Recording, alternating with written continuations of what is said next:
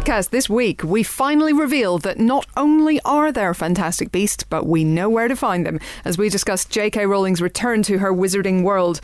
And we discuss the movie news and nonsense on the only movie podcast that is a Thunderbird in the streets and a Niffler in the sheets. If you know what I mean. And I don't know what I mean, so if you could explain it, that would be that would be super. So upsetting. Hello, Pod. I'm Helen O'Hara, and welcome to the Empire Podcast. As you may have guessed, our Generalissimo, Chris Hewitt, is away this week. Apparently, he's developing new practical jokes with Joe Biden, who teaches a class in that now. I don't know. But fear not, I am joined by two colleagues of such lethal cunning. Uh, first up is a man who hides the soul of a killer behind the mild mannered facade of an online film writer. It's John Nugent. Hello.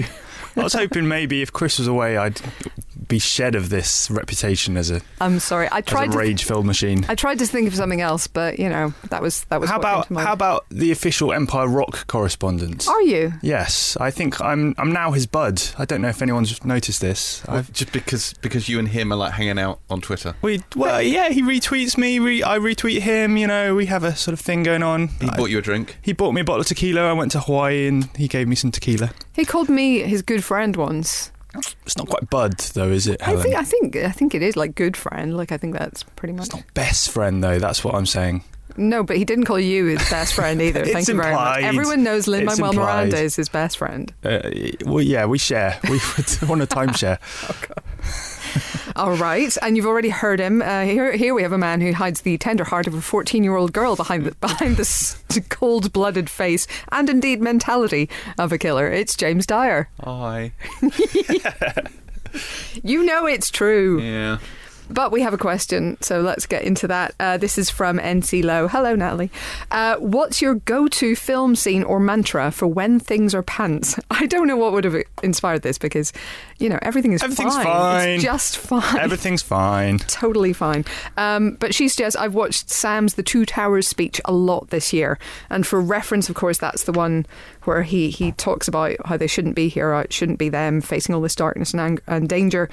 But I think, Mr. Frodo, I do understand that there's some good in this world, Mr. Frodo, and it's worth fighting for. Is there though? Well, that's, well, let's debate that another. It's fine, James. Everything is fine. It's all fine. It's all fine. It's all fine. So, uh, so yeah, that's a good speech, though, isn't it? It's a really good speech. It's a really good moment. Sam Samwise Gamgee, what a dude. Yes, we It need a few Samwise Gamgees in the world today, don't yes, preferably in positions of power and authority, actually, which God knows they're not right now. Um, so yeah, that that one is a really good one. The one I find myself using most often is actually Aragorn's line from Return of the King. You know that that there may be a day when the courage of men fails, but it is not this day. And I find myself using the second part of that like a lot. Although sometimes kind of in the wrong context, you know, like I should go for a run, but it is not this day. so that's probably not great. I mean, should we should we get Independence Day out of the way just because you Well, know yeah, it's one of the. it's just got to be done? I, Yeah. I, do you know what? I'm, I'm going to be slightly controversial. I don't hold with that speech anymore. What? I used to really like it, but it's cheesy as all hell. And I think That's if his- you're going that's his to charm. have a St Crispin's Day address, I would sub in Mal Reynolds from Serenity any day of the week and twice on Sundays. I aim to misbehave. That's all I'm saying. Well, that is also a great speech. Don't get me wrong, but I'm, I'm not sure we have to choose between them, do we? no, I mean, it's not mutually exclusive. I- the guy with I- the, the, the saluting the guy. salute. I had friends who saw Independence Day, the original one, in the States. And in the cinema, not at a premiere, not at any kind of fancy screening where anyone who made the film was there, people stood up and cheered. That's what for Americans that. do. Well, I mean, they don't usually stand up and do it, you know, because they're yeah, sitting Yeah. down. But, um, but yeah, it's if I if I if there were to be a, a speech that I think I I identify with and quote most, it would be uh, you know the sheriff in from Dusk Till Dawn. You know, Uh-huh. at the beginning where he just turns, he goes, "Well, it's been a one long, goddamn hot, miserable, shit ass fucking day every inch of the way." I was like, "Yes, yes, it has."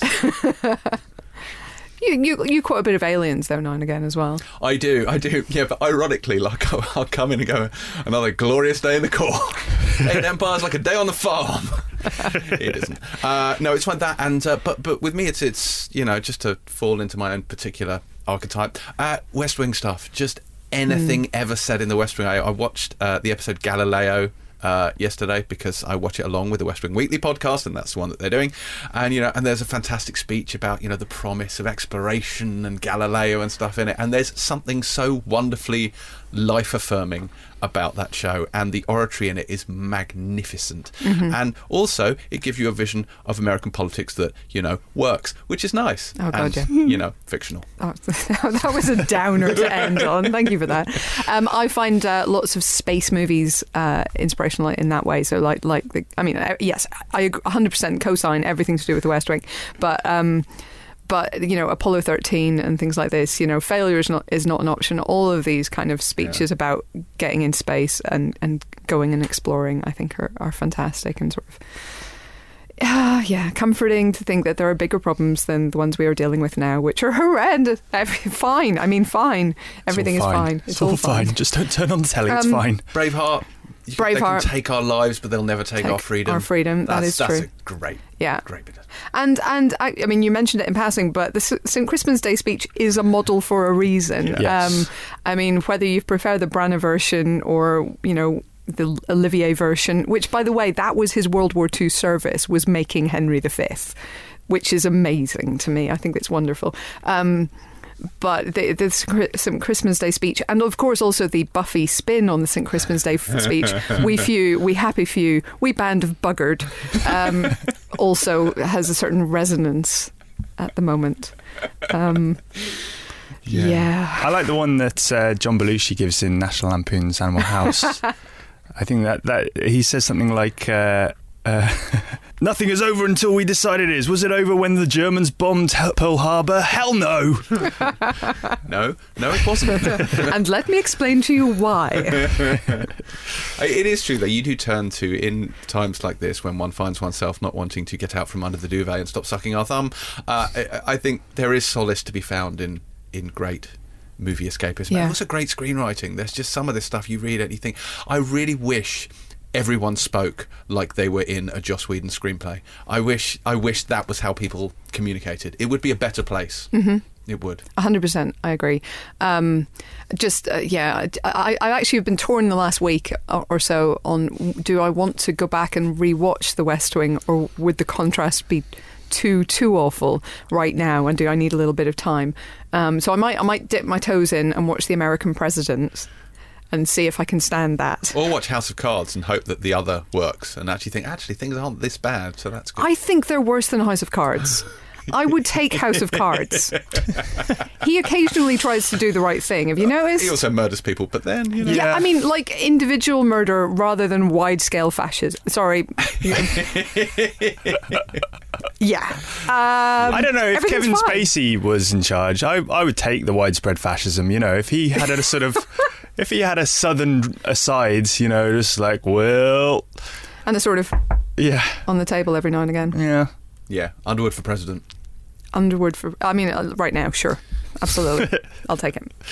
I'm going to throw. I'm going to. I'm going to throw a slight curveball here, uh, at the risk of having us run over, and ask my own question, just because I think it's temperate at this point. And we're going to rule out President Bartlet because he'd win in every other case. But if we could appoint a movie president instead of Trump, not just anyone, just who would you pick? Who would be one pick each? Why Who would you not? President Bartlet? You're mean. Because I'm just because he wins. Otherwise, the conversation is over. Because he wins, just full stop. In every any conversation, he wins. So we're taking the West Wing away from this. You have to pick a non-West Wing president. well, president. can I have the one in the American president? That's then? cheating. I know. but, you know, there's a lot of Uh, that going around. I would vote for President Morgan Freeman Oh, that was in, mine. in Deep Impact. And well, he's good. Yeah, he's yeah, good. His his calm, measured delivery and would. his public address voice. Yes, exactly, exactly. His speech making would just Yeah. soothe the nation. But he does still arrange to have a million, save a million people out of the entire world's population. Like he's not, you know. But he, yes, He's- there may be billions of lives of on his hands, but uh, you know, it's, it's, it's still he steadies the ship in troubled times. I suppose. Um, Let's I mean, say. can I have Lincoln? Ooh, ooh, good ooh, shout. That, I that is mean- a good shout. It's almost cheating, but sure. Uh, Okay. because because I like Lincoln. I also like JFK in 13 Days. I think it's a great portrayal good. of him. That's very good. Um, and uh, in terms of fictional ones, I mean, yeah, and Morgan Freeman did did cross my mind, no question about it. Um, but there must be other. Oh, Dave. Dave was pretty Dave good. Dave is a good one. Dave is He's really good. Never technically the president, but No, yes. but technically, you know, nobody knows that. So, hey, does Trump have any lookalikes? That- I honestly pray not for the sake of the gene pool. But yeah, um, yeah. Well, you've stolen mine, but I'll say, you know, if we're looking at, at a better president than the one we're going to have, I would go with uh, the Dark Lord Sauron. I mean, it's hard to argue with that. Goodness. Well, I hope we didn't get political there because everything's fine. Uh, it's just fine. Um, so we should probably move on to some movie news, shouldn't we? Yes, let's do that. Um, what has been happening this week? Well, literally overnight, we had the new trailer for Kong Skull Island. Have you seen this? I haven't watched it yet. Tell me about it. Oh my goodness! Uh, King Kong is back, and he's big, and he's This time it's personal. This time, it's not really personal Oh. because he's not fully sentient, but Oh, um, okay. uh, but no, he's he's very much uh, as big and as probably bigger than ever. I mean, if you've seen the teaser poster, he's almost as big as the sun. I was a bit confused by the scale in that poster. I, am not really sure how big he is. Like, it seems like with monster movies, CGI has meant they're getting exponentially larger Hmm. with each film. Well, there's a reason with this one, isn't there? What's that? It's because he needs to at some point fight Godzilla. And That's Godzilla is right. enormous, so That's they right. have to have him bigger, or he'd get squashed. That's that's exactly the reason. Yeah, that literally the That is, exact that reason. is, that is, it's not very, uh, yeah, story driven reason. also, maybe the fact that it's now 80 years later. Maybe maybe that's a reason why he's. Oh, Oh, wait, he think? died in that one. Carry on. Ignore me. what in the 33 version? Zombie Kong. yeah. 28 Kongs later. So this is set when in the 70s? Is that right? Is it? I think so. Okay. Well, Sure. I, I, I, I, we need Nick in here because the two people who haven't watched the trailer. yes, And we've got uh, who else is in the cast? We've got Brie Larson and, and uh, Tom, Hiddleston. Hiddleston yeah, it's a pretty good leads. cast. It's good stu- it's a Samuel very L. good Jackson start. is in there. Fantastic. Um, uh, John Goodman is doing his doing John Goodman in Good. being sort of bellowy. Um, and uh, John C. Reilly pops up as well as a sort of bearded crazy man, which is always fun. Oh, cool. Um, it looks interesting. I think it, it's interesting. The trailer showed that we've got a bit of a comedy tone to it. There's a lightness to it, which we didn't perhaps see in something like Godzilla, um, on, on the recent Godzilla remake. And you know, this is directed by Jordan Vogt Roberts, who did The Kings of Summer, which is a very funny sort of, uh, well, it's quite funny sort of coming of age um, indie indie dramedy, I suppose. So you've got that sort of indie vibe to it, and the the, the visually, it, there's some slightly ropey looking CGI. Some of the monsters I was less convinced by, um, but King Kong himself looks good. He looks tough. He looks strong, and uh, and sometimes you're getting sort of. N- And sometimes in a trailer you're getting non-finished CG. Yes, so, yeah, know, you can hope be, that yeah. it, it might be uh, spruced up come the release. Um, and, but I like the color palette. It looks colorful. It looks sort of. It has a. s- They're going for a some sort of Technicolor '50s vibe. I think they're trying to, you know, recreate a little bit of the tone of the the, the old school monster movies, perhaps. I'm interested to see this one. I, I must admit, I found Peter Jackson's Kong to be very sort of wearing because it was approximately three weeks long, and that didn't help. Oh, I enjoyed um, it, but Yeah, no, it's, it's not a bad, and the T Rex three way is, is something to behold. Good Lord. I should probably phrase that differently. But um, but you, but by the time you get to New York, you've kind of praying for a monkey to squash you. So you know, I am like ape, that- sorry, technically. Oh ape. yeah, take it. Thank you. Um, uh, the librarian also thanks you. Yes. But I, I no, I really like that. Even though actually, I remember going to see that. That was a Sunday morning screening. Sam Toy, Sunday hello Sam. morning, afternoon, evening, and early next morning. oh morning. no, come on. Um, it was a Sunday morning screening, and Sam Toy, formerly of this parish, hi Sam, uh, saved us all seats in the front row of the balcony. He did. and we all sat there, and it was and it was great. Uh, except the fact that I had a large coffee before the film started, and that was a strategic error. Let's say. Um, but even with that, I still really enjoyed it. Apart from the bug scene, which can drop dead, I hated it. It was horrible. So Um, Kong Skull Island trailer, watch it. Yeah, definitely, Yes. including us. Yeah, I will. Um, I have exciting news. Lin Manuel Miranda uh, is making a secret Disney film. Now, we don't know anything more about, it, so that's basically all there is to say. But um, but I do find it kind of interesting. So we already know that Disney owns our childhoods, right? I mean, you know, Star Wars, Marvel. Pirates of the Caribbean, all of the, their own animated films now going into live action, Pixar, etc., etc., etc. And they're now basically bagging the biggest sort of cultural phenomenon to come out elsewhere as a basic Disney sort of stalwart because he's now done the music for the Cantina in Force Awakens. He obviously did music for Moana. He's obviously in the new Mary Poppins movie. He's making he's doing new music for the new Little Mermaid live action movie, and he's in addition to that doing this new Secret plan to fight inflation. secret plan to fight inflation. So I don't know. I just find it. I find it really interesting. I mean, it's obviously a smart move on Disney's part because he is a phenomenon, and why would you not? But he is. He kind of seems to be tying his his little rowboat to the Disney ocean liner. Yeah.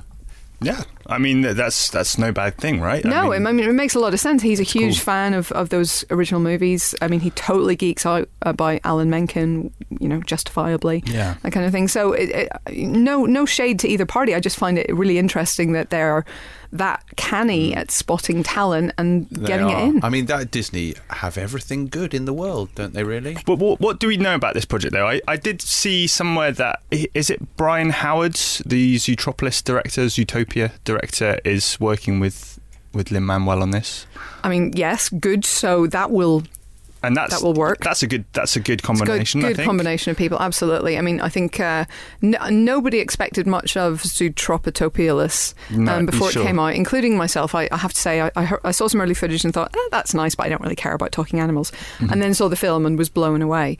Um, so yeah, it's it's definitely sort of promising, but literally that's all we got: secret potential. New film. Uh, that's the fun thing about working with someone and having it go well. You you go, okay, what else can we do? Said Miranda. Um, John Lasseter took me aside and said, I have an idea. Here's Byron. You guys should start talking. So there you go. That's awesome. Um, And it's good that like I I get the feeling that Disney Animation on a really good streak at the moment. Yeah. Like Moana, I haven't seen, but you, It's- you hear many. I mean, I. I, I am probably embargoed if I had seen it. I would yes. probably be, I probably wouldn't be able to say that I think it's brilliant. There you go. You'd So- definitely be breaking some sort Yeah, of agreement probably. by saying that. Uh, but no, they've they've uh, they've had an unbroken run of hits, really, Mm. and I think they're more creatively adventurous, perhaps, than the the studio side of things, which tends to, at the moment, is going for the the live action stuff is is kind of mostly remakes. at Hey, the hey, hey! I know. Chris isn't here, but I hope you're not going to use that opportunity to slag off Marvel because I'm, you know, obviously that's going to. Oh, I didn't mean Marvel. No, of course. Oh, okay. no, I would, I wouldn't, wouldn't dare. I'd, But even the live action, I mean, Jungle Book was the last one. That was great. yes, And no, Cinderella, no, Cinderella absolutely. turned out. I mean, yeah. They're, they're, you know, they're, they're having a pretty good run, they're having a pretty good run. just in general, Yeah. aren't they? But I think the the animation side is interesting, isn't it? Because you know there there were jokes going around when Disney bought Pixar that what they actually wanted mo- more than Pixar itself was John Lasseter, and they paid seven billion dollars for John Lasseter essentially, um, and he went and became head of the Imagineers of, of the direct to DVD films, and also crucially of Disney Animation, which he kind of made over not just in bringing in a few ideas that worked at Pixar, but he also brought in stuff that Disney Walt Disney used to do with his animation division, and he brought that kind of back to Disney. He kind of brought Disney home to itself almost. And I think what we're seeing is it began to pay off, I would say, with The Princess and the Frog and those films, but it's really hit its stride now. There's no Yeah. question about it. So, um, so yeah, absolutely. It's um, yeah, they may they may be a behemoth, but they they kind of got there by the right reasons, so it's kind of hard to complain about it. They're not giving up their shot. Have I got that right? Not throwing give- away their throwing shots. away their. Sh- yeah, there we go. That's correct. Ye gods. Um, do either of you know anything about Minecraft? Can you tell me about Steve Carell and Minecraft? I, I haven't read the news story, so I'm going to say you tell me what the news is, and I will try and explain it in Minecraftian terms. Okay, so it's going to be like green pixels. Um, okay, so uh, they are planning to make a movie based on Minecraft. I have no idea what form this could possibly take. Well, it will, they'll be square Okay, um, and Steve Carell has entered talks to star in it. as a square. I, I don't. cube, that- sorry. They haven't. They haven't said that's the case. Uh, Jason Fuchs, who wrote the script for Wonder Woman, is screenwriting, and Rob McElhenney is still aboard to direct. It's yeah. I, I must admit, I'm no, by no means a Minecraft expert. I did play it once for an afternoon, and I uh, was basically in the survival mode, and zombies started coming at night, and I ran away and got scared, and I tried building a column to stand on top of to stay away from the zombies, and then I fell off. So I tunneled into a mountain and built myself a cave and walled myself into the cave so the zombies couldn't get me, and then I was too scared to come out. And that is the sum total of my Minecraft experience. Well, that's not really helpful in terms of But that could be understanding the anything. story of the film. You hiding in a cave. Admittedly, it would have niche appeal. But I built a kiln in the cave and started to make rudimentary pottery. well, that, my gosh, I mean, It included a bowl and at one point a wooden spoon. Uh, in a kiln. Well, I'm not sure where. I think I might have cut down a tree before I went into the cave. It's kind of hard to say because they're all, you know. Well, this has the makings for a great movie. Yeah, I mean, it could be awesome. Goodness, I Uh, mean, but talk about compelling. Let's be honest, though, Minecraft is a phenomenon. I mean, there's Minecraft Lego, there's Minecraft everything. Kids have gone nuts for it. Apparently, it teaches them basic programming. I don't know how, but I'm sure it does. Uh, it lets them build things. Uh, and it reminds me of my childhood, if only because the graphics of Minecraft are not dissimilar to the games I played when I was a child. Um, But you can build crazy stuff like people built M- Minas Tirith in Uh, and the enterprise. right? Pe- uh, the level of, of creativity in it is absolutely off the chain. In fact, we did a thing a while back on like the greatest film-related Minecraft thing. I think someone's done the Death Star. I mean, it's I mean it's nuts. Wow.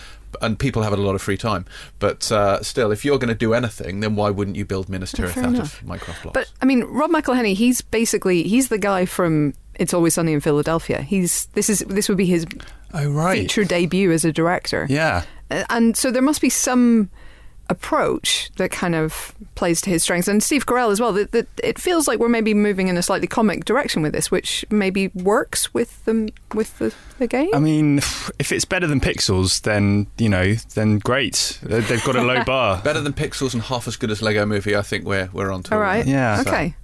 Well, um, I think you know any of us is better than Pixels, so you know it shouldn't be easy. Um, we should maybe also mention that Yeah. uh, uh, Michael Green, who's involved in the American Gods adaptation, is uh, now attached to Y the Last Man. Oh yes, yes, this is exciting. Which is exciting. Y the Last Man is a really, really great comic series. If you haven't read it, absolutely do.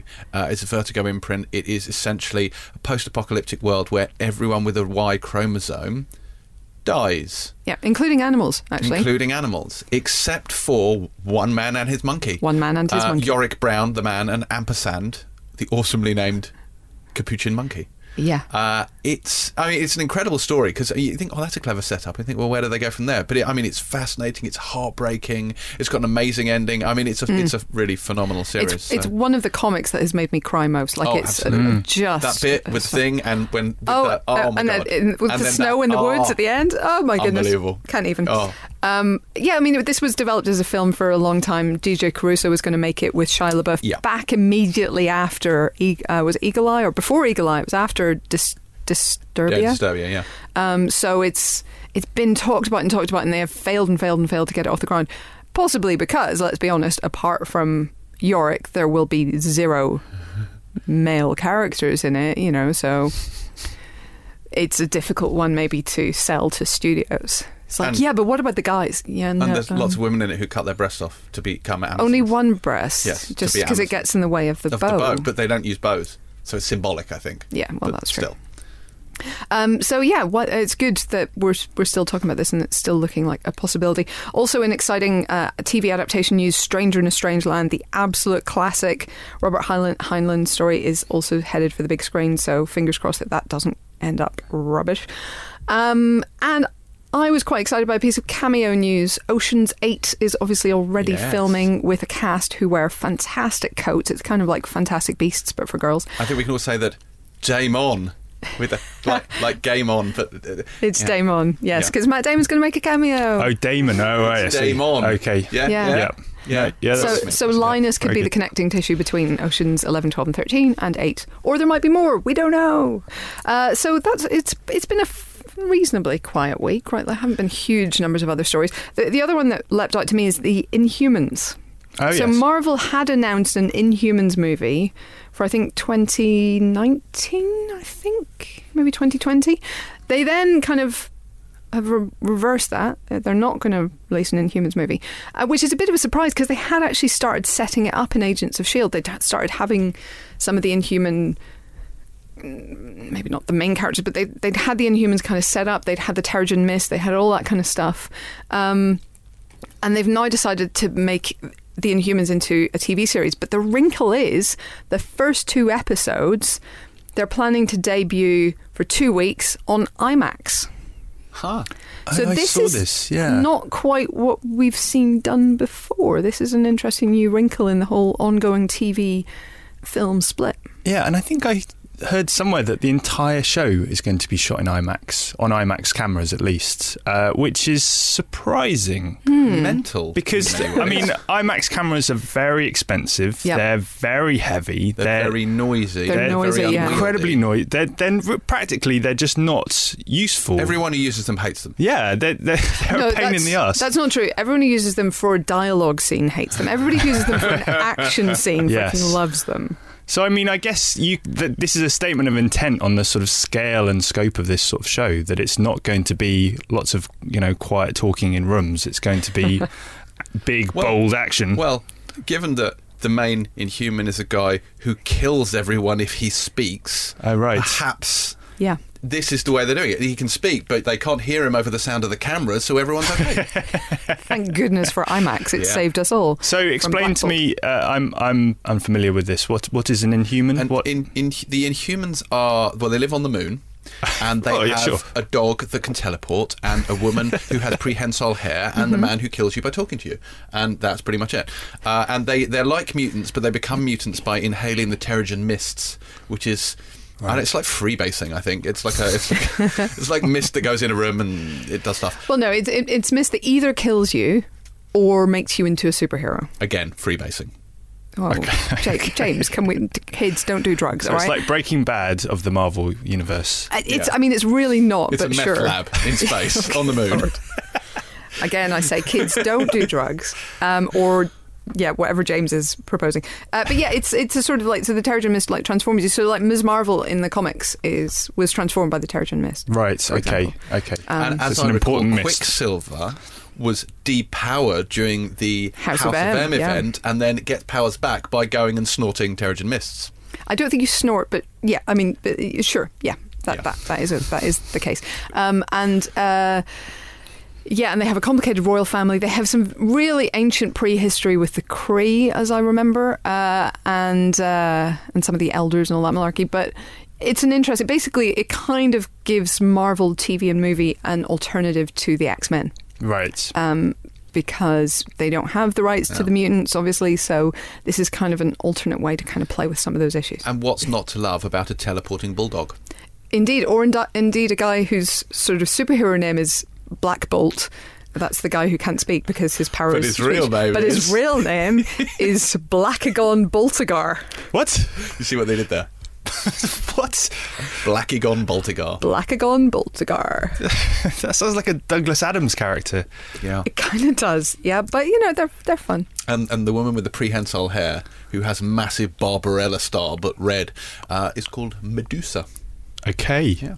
Sold. I'm sold. That sounds great. They're actually, to be fair, we're making fun of it, but it's a lot of fun. Uh, Inhumans Yeah. is a good comic strip. It's uh, I, and I'm quite excited to Mm. And see. some it. of the stuff they've done in Agents of Shield with the Inhumans has been well. I mean, it's been up and down, but some of it's been really cool. So fingers crossed for this.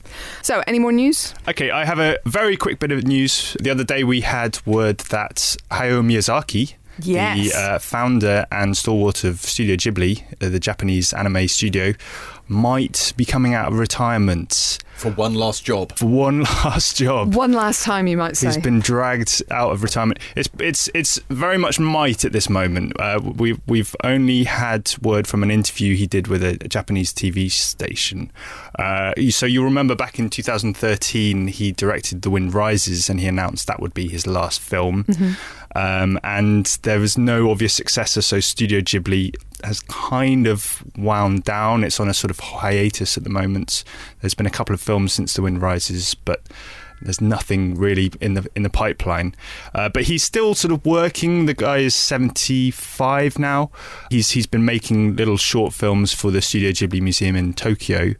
Uh, and he's not been happy with this CGI short film that he's been making, so he decided to just spin it out into a feature film, and it's called Kemushi no Boro, which uh, means Boro the caterpillar. So it's a feature So film about a caterpillar. I'm so there. I mean, it sounds great. I, I don't know anything more about it, but I love it already. I'm thrilled, and that he hasn't been greenlit by anyth- anyone. He- I'm not sure he has, you know, the proper funding in place yet.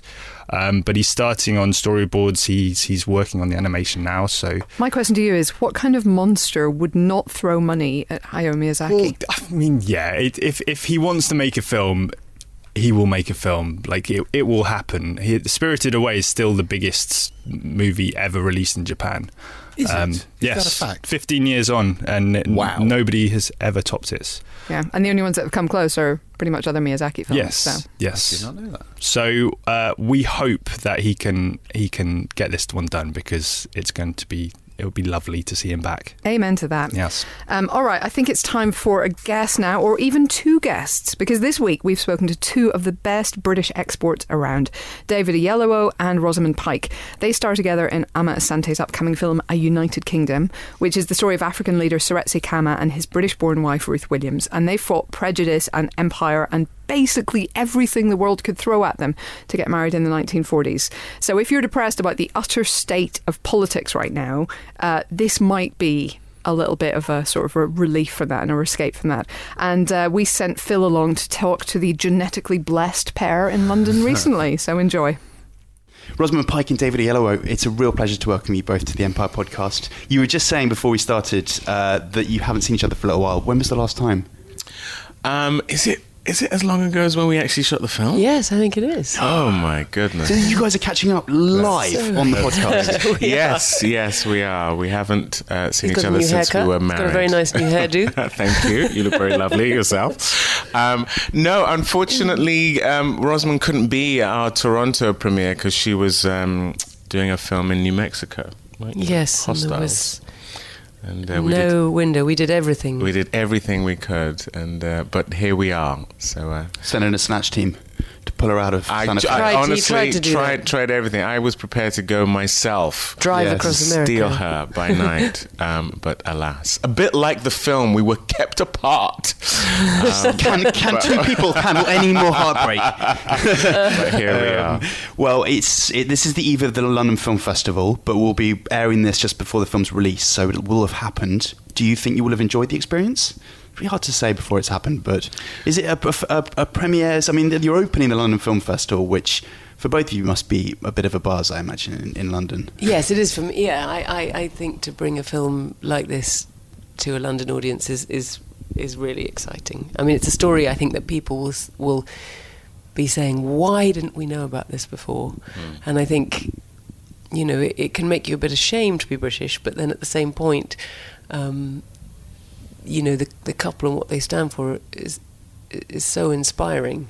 I think people will be very excited to to, to know this part of their history that Yeah. they didn't previously know. Just for listeners, do you want to maybe Ruth Williams and Seretse Khama? Do you want to give us just a just a tiny bit of background about, about who they are? And it's a it's a difficult question because they obviously had a very momentous life together. Yeah, but well, um, Seretse Khama, who I play in the film, or was heir to the throne of Bechuanaland, which is now called Botswana, and he met Ruth Williams, as played by Rosamund, in the the late forties, just after the Second World War, and um, they fell in love. And um, I think they didn't fully appreciate what an interracial marriage between the two of them would mean to their individual countries, Great Britain and uh, we'll call it Botswana for the sake of this interview, and then South Africa, which was in the process of um, legalizing apartheid. And uh, but their their love was a force that cut through so much and, and went on to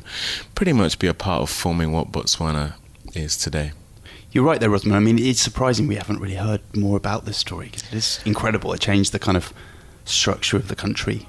I think because the the British government, you know, conducted themselves from a position of cowardice, really, with regard to South Africa. They they were more at the time. They seemed more intent on preserving that relationship with South Africa and keeping South Africa in the Commonwealth and and making use of the reserves, minerals, uranium that South Africa could offer than than they were in supporting what is so clearly right, which is that this man should be allowed to rule his country with the wife he chooses. Um, I mean, you know, and because Bo- Bechuanaland, Botswana, as it is now, was a protectorate at that time, Britain had a say in the running of the country, so they were able to banish Seretse from being in his country. So, you know, it's astonishing, really, when you. I mean, people can't believe that this is what that couple was subjected to. Um, but but what but what I love about the story is that you start from as a couple. It just starts as a love story. The politics come crashing in, unwanted and uncourted um, by them, and you know for, for Ruth, I mean, she you watch a, a woman go from you know someone who who has the appetite for a bigger life, but has been pretty sheltered and it has no political ambition into someone who has is forced to become a stateswoman really Um, hot. I, I spoke to Amma Asante, the director, yesterday, and she said some of the days got up to mid 50s, especially inside the, the. There's an aeroplane which you guys obviously travel into the country on. in the film. Da- t- the heat was i mean i never f- i never will forget that particular kind of heat that you you felt it boiled your eyeballs. I mean i i wear Yeah. contact lenses and i said to david i think i've just my contact lenses have just shriveled up. And, then, and then biting and then uh, peeling an orange and the orange being hot the juice being hot. And you think okay this is heat of another league. Yeah. um, but you you acclimatized to it because then it was interesting because we did a scene with David's wife came Oh, into yes. it, and um, and I by that time realized how I was just fine with heat, and I watched these two other girls who just sort of come in, suffering acutely. I mean, it was. But Well, you do. I, I, your I body was does adapt. shocked as to how well you handled that. I mean, you know, Rosamund had to do Be the scene of, of giving birth.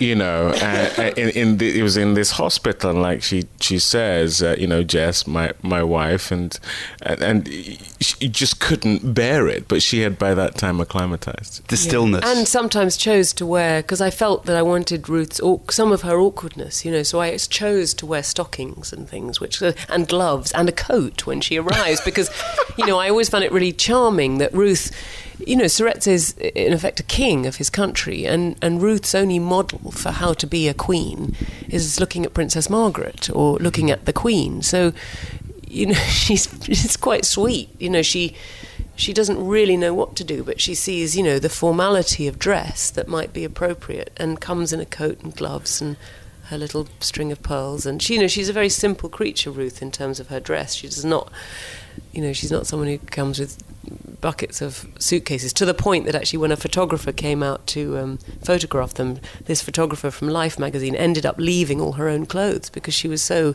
shocked at how little ruth had with her as sort of first yeah, lady you, of this you, country you, you see quite a few of the photographs. She's pretty much wearing the same dress. She is So wearing it the looks same like dress. everything was ta- all the pictures were taken on the same day, but she just was very frugal. Um, you also spend uh, a portion of the second half of the movie holding uh, a small child, Jacqueline. Obviously, she's one of the cutest babies I think I've seen on, on screen, but not the smallest of of, of Well, of infants, Jacqueline, there I were many Jacquelines. Okay, Um, many Jacqueline babies? was we were we were very open in our you know, and we had you know Jacqueline was sometimes a boy, sometimes a girl, sometimes a, and and actually. Um, a biracial baby is is not an easy thing to find in Botswana. Right. Um, I mean, you know now. So so our, our our team of ads. I mean, I remember when we needed the newborn Jacqueline. I think one of our, I think our second or third AD, Wesley, saw a woman about to board a bus with a small, um, light-skinned child, and sort of ran down the road after her and said, "You know, we're doing this film." and, Please help. and people were incredibly supportive. I mean, there was no chance of twins, which is normally the way when you film with babies um, that people try to use twins, and we didn't find any twins, did we, to use? So, so that baby was uh, crucial, and that you know, And it's not Rosamund always. was, was heroic, I have to say, because this baby was not a trained film baby. Yes. And seemed to feel like crying very loudly was what was required. Oh, really? And uh, Rosamund had to do a lot of uh, genuine off screen mothering. to- yeah, so you have to, you have to, to find the way down. in to, that's going to crack.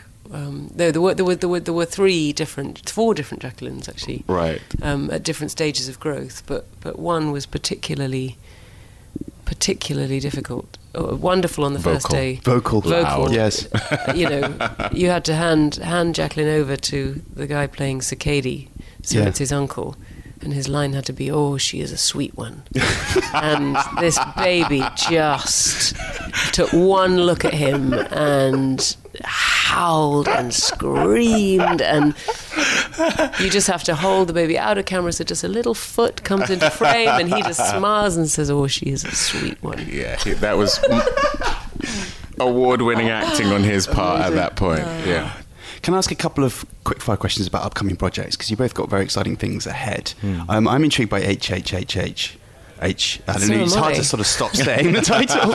um, we've just seen Anthropoid, which tackles the subject from a very different way. Can you sort of explain to the listeners how HHHH is going to be uh, diff- uh, tackles the the Heydrich assassination? You play Well. HHHH starts with a point of view of watching this man, Reinhard Heydrich, become the master of death that he was in in in designing and executing the final solution. I mean, he, but it, it really follows him and, and has a very interesting and unusual structure because you start off with this young naval officer who is shamed in the navy and kicked out for a sexual misdemeanor just while he's meeting the woman who ends up becoming his wife. And I play his wife, Lena, who, you know, is is, is a fascinating character because she is someone who believed wholeheartedly, ardently in the Nazi Party. Sh her parents had been wealthy, had fallen from grace in the Great Depression that Germany had suffered after the First World War. Hitler seemed like the saving grace. She. Um, met Reinhard Heydrich, sort of felt the the thing in him that was disturbed, and and and she was incredibly attracted to it, and she really encouraged him. She introduced him um, to Himmler. And sort of set his course, and it, it was it's a real story of you know you feed the monster, and then one day the monster Yeah. becomes terrifying and eats you. You know She's it's that, and she and and, and you know, it, it was as an acting challenge. It's incredibly interesting to go and play somebody whose politics are reprehensible, and to but to not judge the character, to mm. not go from that point of view. Of course, we know that I am not going to agree with Lena Heydrich's politics, but for me to explore why she believed in them, why she thought Hitler was great, and to own that, that's mm. incredibly interesting. And then to go from that straight into filming a United Kingdom, you know, dealing with mm. two issues of, of racism and race issue, racial issues, in it was sort of like a you know, it was like atonement, really doing doing a United Kingdom after that. Not the movie, the the, the concept. Uh, the concept Yes. of atonement, yes, it Um, was like atoning. Right. My, so she's a my- sort of uh, slightly Lady Macbeth. for maybe slightly, maybe slightly, and and then and then we cut back to the assassination at, uh, uh, Right. attempt, and um, we then follow the lives of the. Um, the training Czech freedom Right. fighters from their Oh, okay. from starting in Scotland, but you know Heydrich. You know I think it's an interesting way to do a film because Heydrich, as all these people are, are disturbing and fascinating, charismatic, compelling characters Yeah. and I think it is good to put, you know, the in a way the hero of the piece is, is the anti-hero. And you've got Untitled Nash Edgerton Project. Is that yet titled? I know, I know. Or is it going to be It's- called it's that? kind of frustrating that it's still untitled. But no, it's it remains untitled. But uh, yes, Nash Edgerton directed it, and J- Joel Edgerton, Charlize Theron, myself, Amanda Seyfried, Thandie Newton. Sharlto Copley, you know, Okay. really, really nice cast, and that's an action comedy, which is a, a very different speed Right. for me. And it's basically me being chased across Mexico by the cartel and my very dodgy bosses, as played by Joel and Charlize. Uh, what's your character called? Uh, he's called Harold Soyinka. So he's a, a Nigerian immigrant who works for both Joel and, and Charlize and uh, makes the very ill advised uh, choice to fake his own kidnapping in Right. Mexico as revenge against his bosses. Okay. Really bad It idea. sounds like Amy Dunne. Right. well, you know, just mixing it up. Gone Boy. Yes, Gone Boy. There's your title. Thank you so much. We've spent a year trying to think. Thanks, Rosamund. Gone Boy. So I'll be doing Gone Boy. Rosamund and David, thank you so much for joining us. Real pleasure. Thank you. You- All right, so United Kingdom will be out next week, I think I'm right in saying. Yes, yes, sounds right. Uh, so I think we should probably focus now, however, on this week's movie reviews. And first of all, there can be only one series of five films to follow the previous eight. It is, of course, Fantastic Beasts and Where to Find Them, the first screenplay by J.K. Rowling, uh, and the return to her wizarding world. So, what did we think of this one? It's very exciting, isn't it, to have magic back? Uh, yeah, yeah, yes, this is. It's an interesting one. This because this is obviously comes from, well, the title at least comes from that comic relief book she did about what was it, 15, 16 years ago, along with Quidditch Through the Ages, which is presumably the next film. Um, and this essentially charts uh, the adventures of Newt Scamander, who we've heard from the Harry Potter books, who has gone to New York with a suitcase full of magical beasts, uh, and they get out. His fantastical beasts. What? Whoa. Hmm? Yes, that's right. His fantastical beasts invade New York City, getting up to all manner of things, being at various points disgusting and adorable. Uh, but there's also stuff going on, like evil dark wizard Grindelwald is is uh, ticking away in the background with nefarious things. There's a uh, the new Salem myths are a kind of witch hunting uh, superstitious group who have kind of got on or cottoned on to the fact that magic is around. Uh, there's lots of stuff humming, happening in the American equivalent of the Ministry of Magic, which is called the what's the what's MACUSA. The, MACUSA. Magical Council of the United States of America, I think. It's good, yes. Thank you. MACUSA. Uh, so, yes, there's lots of different threads to this film, lots of different narratives all coming along. Uh, and Eddie Redmayne obviously starts as stars as Newt Scamander. Um, I, this is this is lots of fun. I mean, it's magical. It's full of beasts. I think you know, if you love Potter, it's just more of the same. I think lots of people were very upset when uh, the Deathly Hallows spelled the end of of Harry's adventures at Hogwarts, and it's nice to see a way of continuing that without it feeling forced. Yeah. Um, and it does, as the title might suggest, have fantastic beasts in it. And I think if I had to pick one, it would be the Niffler.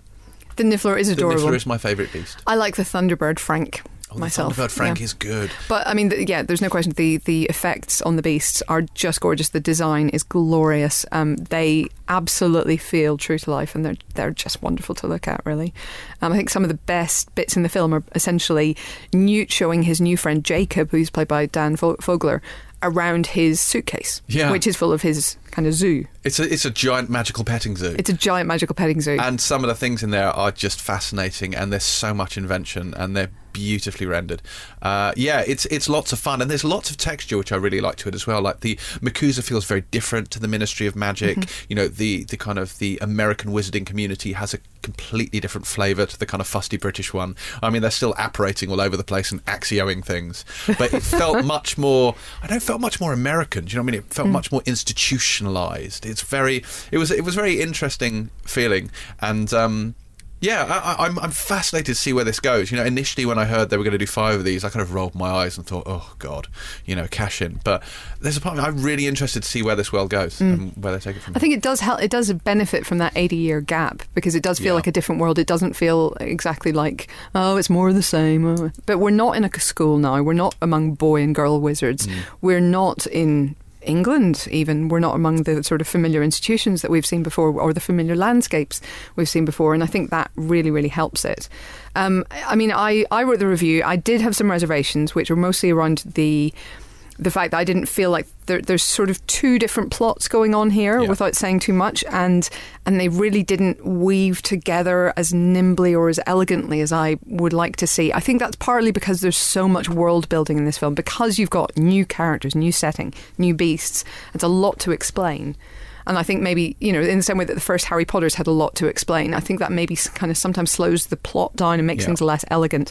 But at the same time, you know, all the individual ingredients are good. I think they just don't all hang together quite as much as you want, maybe. And part of that, I think, is I mean, J.K. Rowling is, an- is an incredibly you know inventive writer. She has a fantastic imagination, but uh, structure, I think, as we discussed, isn't necessarily her forte. And I think in this, you know, screenplays require obviously much more structure than a novel to work in that compressed time frame and it, the structure doesn't quite click together in a way that it should. Um, and i think my only other worry for it as a film is that younger audiences might struggle a little bit in that it doesn't have a great many sort of child characters to identify with and it feels quite dry a lot of the time it doesn't have that sense of sort of mischievous fun uh, it does when the beasts are around but in the other threads there isn't that sense of mischievous fun Mm. so i do wonder whether sort of certainly younger viewers who love potter might find their attention wandering a little bit That's, that's probably true, but then I think that's probably true of the last couple of Potter films as very well. Because So this is quite dark. I mean, it's not like this has gone back to Philosopher's Stone and we're all sort of bubbly again. It's and it's not quite Deathly Hallows. It falls in between. But it's Order it's- of the Phoenix. It's Order of the Phoenix levels of darkness. I mean, it's it's it's quite you know full on and intense in places. yeah. Um, yeah. It is, and it is a very good cast. I mean, you know, Eddie Redmayne, obviously an Oscar winner, um, but you've also got Katherine Waterston, who I think is going to break out in a big way this coming year because she's obviously also the, the lead in Alien Covenant, um, and she's kind of the serious kind of. Uh, work oriented, a job oriented American magician who's slightly discombobulated by Newt's weird Britishness. He's kind of the Hugh Grant of the of the film. He is quite grunty. He is a little bit grunty, He he? bumbles a lot. Yeah. There's a lot of bumbling. And then, so uh, Katherine Waterston plays Porpentina, or Tina for short, thank God, because can you imagine being called that all the time? Um, and her sister Queenie is Alison Sudol, who I thought was great. Like, I didn't know anything about her, I hadn't seen her and stuff before this.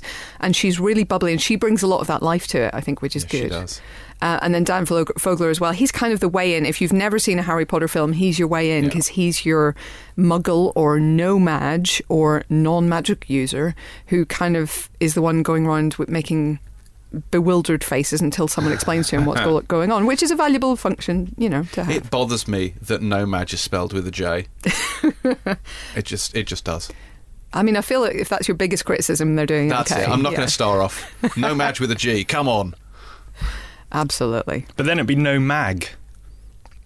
And we don't want to encourage people not to have a mag. You which, know- by the way, the Fantastic Beast copy of Empire is still on sale in all good and evil newsagents. was a fabulous segue. Thank you so much. segue. This is actually a very good point, and I what I think is quite fascinating. This is a very interesting film. How it got made, how it came about, how it got put together, and uh, our very own Nick de Semlyen did a very very good feature in the most recent issue of Empire, which kind of takes you behind the scenes with David Yates and everyone, so you can kind of understand how it all came to be. And genuinely, it's well worth reading. Uh, this issue of Empire, the Fantastic Beasts issue, is only on sale now for a few more days because the new issue is out next week. So, genuinely, if you haven't picked up the Fantastic Beasts and Where to Find Them copy of Empire, I suggest you stop listening now, or you know, move because you probably listen to it on your phone. Go to the nearest newsagent, pick it up, grab one, just so you can read this. Amen. All right, so that was a three stars for Fantastic Beasts and Where to Find Them. So that, that is, as we always say, a recommendation. Um, and I think we've sort of explained why it was three and not f- four. But it wasn't, you know, it was it was a, it was a tough call. I'll be honest. Um, next up, we have the second Philip Roth adaptation in as many weeks. It's James Schamus's film. Indignation. Okay, so this is actually another one I wrote the review of, which makes me sound incredibly like egocentric. But uh, there you go. I actually had my portrait printed in Lego yesterday, so I think egocentrism has already gone. Like is it that in a ship gold has frame sailed. above your fireplace? Uh, yes, it's actually in two gold frames, kind of stacked, so no one can miss it. Yeah, with with arrows, lit up arrows pointing at it and blinking on and off. Amazing. Yeah, it's going to be pretty cool. Um, anyway, so uh, indignation. Um, now, James Schamus is obviously one of the best known um, writers and producers in Hollywood. This is unbelievably his first directorial effort, and I think it's pretty solid. Um, Philip Roth is famously difficult to adapt, as we found last week, uh, John, in your review with- Yes. of Ewan McGregor's American American, Pastoral, Pastoral. yes. Yeah. Um, but I think this one's a little bit better because I think it's a bit more sort of internal and less sort of sweeping, certainly in time in terms of its time frame, in terms of its kind of uh, attempt to to sort of encompass a huge story in one kind of neat package. Um, this is the story of a young man, a, a, a butcher's son, a kosher butcher's son, who goes to a college in the Midwest, um, where he is, as a Jewish man, he's in a minority. And this is the 1950s, so they're sort of very strict kind of social expectations of what he's supposed to be. He's supposed to go to chapel, for example, um, a certain number of times per term, or he, he risks failing college, even though he is not, you know, Episcopalian or whatever the chapel is. Um, and uh, he's so he's kind of in a little bit of a kind of a cultural um, eddy already. Oh, that rhymed. uh, and uh, and then he gets involved with a girl as well, and of course that further complicates things. I mean, in terms of actual plot. Very little happens here. It's a, it's a. I mean, you might describe it as a coming of age story. I guess it probably is. Um, so Logan Lerman as Marcus, you know, he's just he's he's kind of trying to find his way, way in the world, but you don't necessarily feel like he's got it all figured out by the end either. So in that sense, it isn't really necessarily a coming of age story. But he's just a really fascinating character. I really enjoyed him. He's he's quite self righteous at times, but he's so convinced of his self righteousness that it almost becomes kind of amusing in the way that a puppy dog who's convinced he can fight a much bigger animal is amusing. You know, it's sort of it's sort of cute. And there's a brilliant sort of set piece scene where he kind of faces off against the head of the college um, uh, Dean Caldwell, who's played by Tracy Letts, and it's it's wonderful because they're both totally convinced they're in the right, and they both look ridiculous. So some of that kind of very wry comedy that Philip Roth does well kind of comes through in scenes like that and works really well. Um, Sarah Gadon's character, the, um, his sort of on and off girlfriend Olivia, is slightly less well served by the script, but that's because it's about a teenage boy being in love with some girl. So teenage girls in that situation do not come out well. But it is it is really kind of funny and clever and sort of contained enough that I think it works better than American Pastoral did. So uh, I give this four stars. Cool. Um, so yeah, uh, that was me. Uh, and finally, the animated film that's been wowing critics in the last few weeks. It's Your Name. What can you tell us about this? Having just discussed Japanese animation, which we did. yes. One of the lesser Bond themes, I'm saying. That's you know my name. Oh, I see. Sorry. Yes.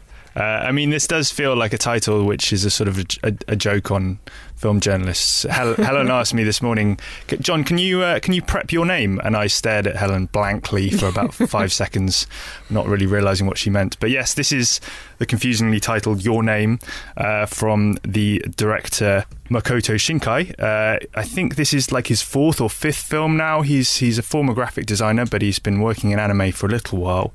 Uh, and yes, inevitably he's being compared to Hayao Miya- Miyazaki, uh, and I think those comparisons are probably valid. Um, this is very much a, a film in the Studio Ghibli vein. So it, the, the essential story is it's two teenagers one named a girl named Mitsuha and uh, a boy named Taki, um, who don't know each other. Mitsuha is a sort of small town country girl who dreams of um, meeting a handsome Tokyo boy, and uh, Taki is a handsome Tokyo boy. Ah, well, this seems Handily, this seems ideal. yes, uh, and then inexplicably, um, they both wake up in each other's bodies. Ooh, So it's a sort of it's a sort of Freaky Friday. It's a body swap film, but uh, don't go in expecting Freaky Friday. It is very much not that. Uh, what it actually is is a, a sort of beautiful, thoughtful, uh, gorgeously animated film which explores all sorts of different themes and ideas um, to the soundtrack of some blaring J-pop. Um, I'm, I, Of course. I mean, you know, J-pop is perhaps an acquired taste, uh, but but it, it, what's amazing about this film perhaps is how you you don't really worry about that sort of thing because, like anything from Studio Ghibli, the attention to detail is astonishing. the The quality of animation is is I mean world class, and the the narrative attention to detail is you know pretty much on the same level. Uh, there are some fascinating ideas explored here, uh, and and it and it's a very sort of at its heart a very straightforward and simple love story. It's essentially a romance or, or a relationship at least. Um, so it's it's it's re- really beautiful and quite unlike anything else that's been released uh, this year.